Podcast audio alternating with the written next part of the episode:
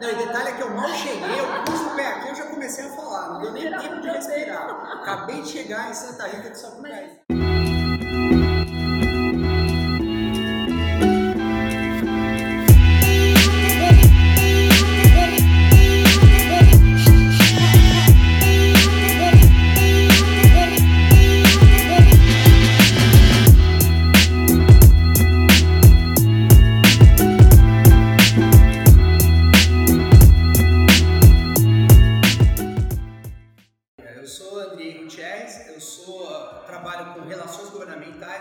Regulatórios na IBM, uma empresa de tecnologia, e sou também é, é, fruto desse trabalho com governos. A gente sentiu a necessidade de ter uma conversa mais é, é, transparente, mais é, é, eficiente no sentido de levar, é, seja para os políticos, parlamentares, para os deputados, senadores, o que está acontecendo nesse mundo da tecnologia. É, a gente vê uma série de transformações é, acontecendo e as pessoas não fazem ideia. Né? Então, inicialmente, o Movimento Brasil País Digital surgiu é, da ideia de levar aos políticos, aos tomadores de decisão, é, o que, que, tem sido feito de legal nesse país, é, usando dados para melhorar a saúde, a educação, a mobilidade urbana, na indústria, na agricultura, ou seja, uma revolução e as pessoas não têm ideia do que está acontecendo. Então a gente começou inicialmente com uh, uh, uh, um, um, era iniciativa um website Ok. para divulgar essas informações e a coisa foi crescendo, foi tomando movimento e a gente converteu em um movimento. Hoje é, o Movimento Brasil País Digital é liderado pela Associação Brasileira de Softwares Ok. e conta com 11 entidades apoiadoras. Então, a, a, enfim, a, a, função, a missão nossa é, é trazer informação e, e contribuir é, com essa transformação que está acontecendo, que vai de todas as áreas da nossa sociedade. Não, e o interessante, os números da sua página, em um ano, um ano e meio, vocês começaram esse movimento, é impressionante, né? Não é fácil chegar a mais de 180 mil pessoas seguindo uma página se não for algo que o que vocês estão discutindo é relevante e as pessoas têm interesse, seja por, estão preocupadas ou porque querem ajudar, porque querem se envolver. É, eu acho que Quando a gente fala de tecnologia, a gente estava conversando um pouco antes, antes, de ligar as câmeras, é muito comum a gente achar de negócios, né? Empresas ajudando empresas, empresas ajudando pessoas. A minha própria vida sendo invadida por, ou né, completa da tecnologia. Mas por que você acha que as pessoas ainda não conseguem fazer é, essa transferência do pessoal e do profissional para eu achar que eu tenho que ter na minha vida pública, ou na forma que eu vou exercer a democracia, ou na forma que eu vou votar? Conta um pouquinho, por que você acha que esse ato, o que, que, que acontece? É, é, é, isso pra gente que trabalha com tecnologia, pra mim, eu sou cientista social, é, é pra, às vezes pra gente é tão claro que a gente é, vai falando, vai entrando numa linguagem complicada e a gente esquece que as pessoas, a gente foi criado, foi educado, foi formado para viver uma sociedade analógica, né? uma sociedade industrial. Então a gente vê que os, o big picture é muito maior mais coisa acontecendo, não é só o smartphone. E, e, e as pessoas não se dão conta ou, ou, não conseguem se dar conta no dia a dia de como é, é, é, essa transformação é muito grande e de como isso está envolvendo todas as dimensões da nossa vida. Como que os dados, né? Hoje em dia a, a gente fala muito do, do, smartphone, mas são os dados, é, é smartphone, você tem a computação em nuvem, você tem os sensores que estão cada vez mais baratos e presentes em qualquer lugar. Então, é, é, é isso está mudando, está transformando a vida das pessoas, está transformando a maneira como a gente pensa, está transformando a maneira como a gente se relaciona, está transformando a maneira como a indústria produz, como a agricultura produz. É, é, e, e, a gente está no meio dessa transformação. É uma transição é, muito grande de uma sociedade industrial é, de serviços ali, mas a, base de uma sociedade industrial, para uma sociedade digital. Então a, as pessoas não se dão, dão, conta desse processo mais amplo. É, é algo muito rápido, muito veloz. É, é, é enquanto a Revolução Industrial levou 150 anos, né, começou na Inglaterra, depois é, nos outros países e foi se ampliando, a Revolução Tecnológica, a Revolução Digital é muito rápida ela acontece em uma década, duas décadas, ela já está avançando. É o exponencial, né? Exponencial.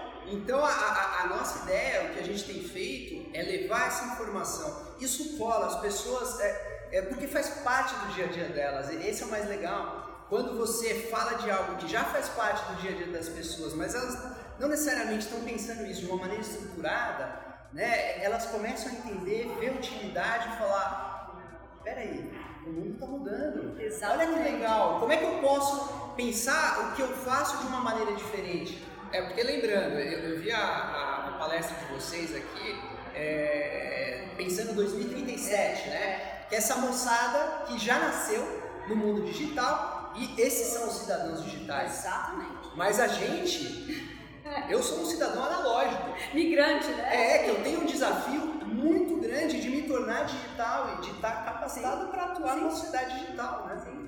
E nessa linha, e conta pra gente qual que você acha que é a sua dimensão de tempo para que algumas partes da nossa representatividade política seja transferida de pessoas, porque hoje tem esse drama, né? Os deputados, senadores, vereadores, a gente ainda so, nós ainda somos representados por essas figuras, mas a sensação que a maioria das pessoas possuem é que eles não nos representam. Então, esse exercício de uma democracia, se não direta, ou seja, a gente, através da tecnologia, vota os, as questões sociais, não só vota o presidente, mas vota as questões sociais diárias, que eles deveriam estar fazendo lá pela gente. É, quando você acha que isso, que exercício, ou tem uma data, vocês fazem esse exercício, olha, daqui em 2037 a gente vai estar tendo uma democracia direta no planeta, entendeu? Conta um pouco desse seu período de, de tempo que você acha que, se não direto, uma, menos representatividade de de cadeiras e mais representatividade direta. É, é, é, o que a gente vê é, é, no, coletando muita informação, muita iniciativa no Brasil País Digital, a gente recebe muitos casos, né? Olha, saiu esse novo aplicativo que está monitorando os parlamentares, saiu esse outro que está ajudando as pessoas a, a, a, a gerir a cidade, a apontar as coisas erradas na cidade. É a minha percepção, isso como Andrei, é que o desafio não é tecnológico a tecnologia já está aí, a tecnologia já chegou. A gente, por exemplo, hoje na Estônia, é 30% dos eleitores da Estônia já votam pela internet. 30%. Então é algo que é, é, é, é a tecnologia está aí. A gente tem, é, por exemplo, iniciativas aqui no Brasil de lançamento de propostas e projetos populares que rodam, por exemplo, numa tecnologia chamada blockchain, que é quase que praticamente impossível de você ter é, é, é, fraude, e aonde as pessoas podem colocar projetos populares, de iniciativa popular, né, e, e votar em cima desses projetos e, e, ter adesão. Então, a minha percepção é que o grande desafio ele não é tecnológico. E, em se tratando de tecnologia, é, é, hoje em dia a, a internet e o smartphone alcança boa parte da população brasileira. Então o grande desafio ele é humano. Né? Ele, é de, ele é de educação. Daí a importância de a gente estar aqui hoje discutindo e estar tá ampliando, replicando iniciativas, né? o que, que a gente quer, né? É, é, o que, que o cidadão brasileiro quer da sua democracia. Porque é, a minha percepção é que as ferramentas, as iniciativas tecnológicas estão surgindo. Agora, o, o, como que a gente, cidadão, está discutindo isso? É, é, né? Faz muito sentido. Hoje você tem na sua palestra, 5, né? A 5. Pessoal, 5, a live de novo aqui na palestra dele. É, você, tem, tem alguns projetos que você vai falar. Você quer trazer um para exemplificar onde a tecnologia está entrando para ajudar, seja uma, uma, transparência de gestão, uma transparência de investimento público? Eu acho que você tem pelo menos alguns projetos vai estar na palestra. Sim, sim. É, é, é tem alguns muito interessantes. Eu já mencionei é, é, duas iniciativas, uma delas é o Mudamos, que é essa que eu estava mencionando agora, que, por exemplo, é, é, é, a ideia é muito interessante. Surgiu o pessoal do Instituto Tecnologia e Sociedade e, e outros desenvolvedores, e o pessoal que se interessa pelo tema, quando teve a, a, toda a discussão em torno daquele projeto de iniciativa popular é, das 10 medidas contra a corrupção, uhum. se eu não me engano, foram mais de 2 milhões de assinaturas e o projeto foi para o Congresso. E no Congresso, como funciona? É, a Constituição de 88 permite que qualquer cidadão coloque um projeto de iniciativa popular, tá. desde que tenha adesões e assinaturas.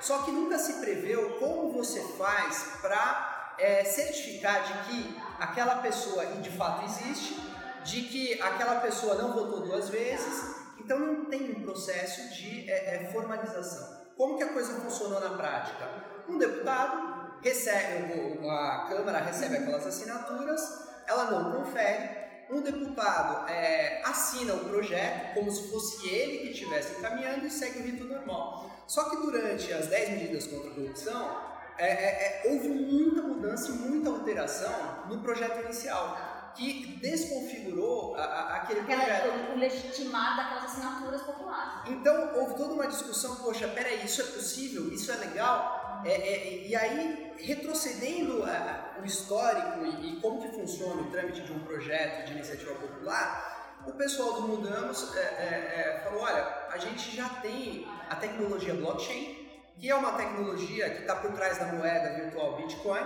e você consegue identificar que um indivíduo votou, é, é, você associa ele ao título de eleitor e não tem praticamente como ter fraude. Uma vez que ele votou, aquilo fica registrado na cadeia, na blockchain, e você consegue ter privacidade, a proteção a, a, aquele indivíduo sem expor ele, e você consegue é, é, quantificar e saber quantas assinaturas de fato, se elas correspondem a um eleitor, enfim, resolveu o seu problema uma maneira muito interessante, e, e, eu tenho acompanhado esse projeto, eles começaram com um projeto de lei, de iniciativa popular, e as pessoas têm um aplicativo, chegou a ser, não sei como é que está hoje, era um dos mais baixados da Apple Store, e você baixa o aplicativo e você vê. E agora eles estão avançando para cidades, estados. Então é, é, é legal olhar lá para ver se a sua cidade, se o seu tá. estado já tem. Fala de novo de onde eles são? Eles é, são é do Instituto Tecnologia e Sociedade, tá. é do Rio de Janeiro, mas é um pessoal bem. É, é, é, eles são bem atuantes em todo o território nacional. Inclusive o, Ronaldo Lemos faz parte, ele tá. fala muito no Globo News. Tá. E é muito interessante, é uma iniciativa muito bacana. Tá bom, dúvidas a gente vai pedir o pessoal daqui da Tech Talk falar com você, tá? Se alguém quiser entender melhor, puxa ele no inbox do Facebook. Essa é uma iniciativa é, que eu acho muito bacana, né, é, que vai no sentido de como podemos participar mais da nossa democracia dita representativa, né? Porque é, é, é, até então você vota uhum. num programa eleitoral, num candidato, e é, é, você dá o um mandato para esse candidato por quatro anos. Então, é, essa é a discussão que a gente tem feito, quando eu digo a gente, a sociedade tem feito, essas iniciativas têm feito. vamos rediscutir a democracia brasileira? Como é que você pode usar a tecnologia para melhorar né, e empoderar o cidadão? O, o eleitor, o usuário. Outra iniciativa que, que eu queria mencionar rapidamente é uma que chama Colab. Uhum. É, é, um aplicativo que você é, baixa e a ideia é que seja uma espécie de uma rede social da sua cidade. Então você tem, é, é, eu baixei o Colab no celular em São Paulo e como se fosse um, um Instagram, é muito legal porque você vai vendo. Tá. Então tem um sujeito que ele passeia com o cachorro todo dia tá. e ele identificou um problema que é seja uma calçada quebrada ou e ele não consegue passar por aquela calçada, ou um bar que montou as mesas, as cadeiras na, na calçada e não tem como passar. Então ele notifica no aplicativo, é, bota a foto ali, a, geolocalização, uhum. onde está acontecendo, e as prefeituras, isso que é o mais legal, estão fazendo convênio e estão começando a usar aquela plataforma para, um, identificar onde estão os problemas da cidade. Por exemplo, eu estou na, na, rede social, no Colab eu identifico uma calçada quebrada, um semáforo que não funciona, eu passo ali e falo, pô, não funciona, ok, eu, eu, eu referendo essa é, é, é, crítica por melhoria desse semáforo. E legal é porque as prefeituras estão indo lá, porque senão seria um, um, um, sei lá, um aplicativo das lamentações, né? Sim. Mas se não tivesse o poder público voltando,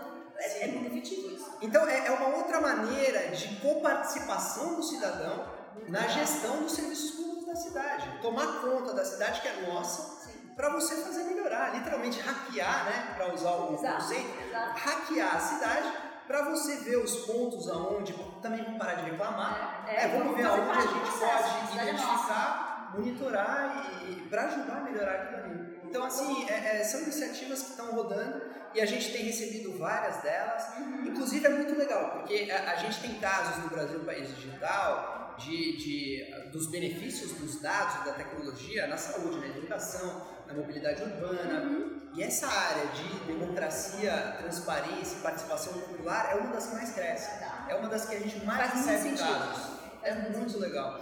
Muito bom. Bom, a gente está chegando ao fim né, dessa conversa. Eu não sei se você tem essa informação, mas é, foi na, aqui na, na Inatel que a nossa urna foi a urna eletrônica foi desenvolvida. Então, tem, tem todo esse lance de conexão com o que você veio fazer aqui. Eu acho que era uma situação que você não sabia, a gente queria te trazer. Então, tem tudo a ver com capacidade, algo que a tecnologia entrou no nosso sistema de votação de uma forma que possivelmente não entrou em quase nenhum Sim. país do mundo, né? A gente tem muito orgulho de não ter que ficar contando cédulas para saber quem ganhou a eleição. Pessoal, muito obrigada. Valeu, obrigado. Muito bom.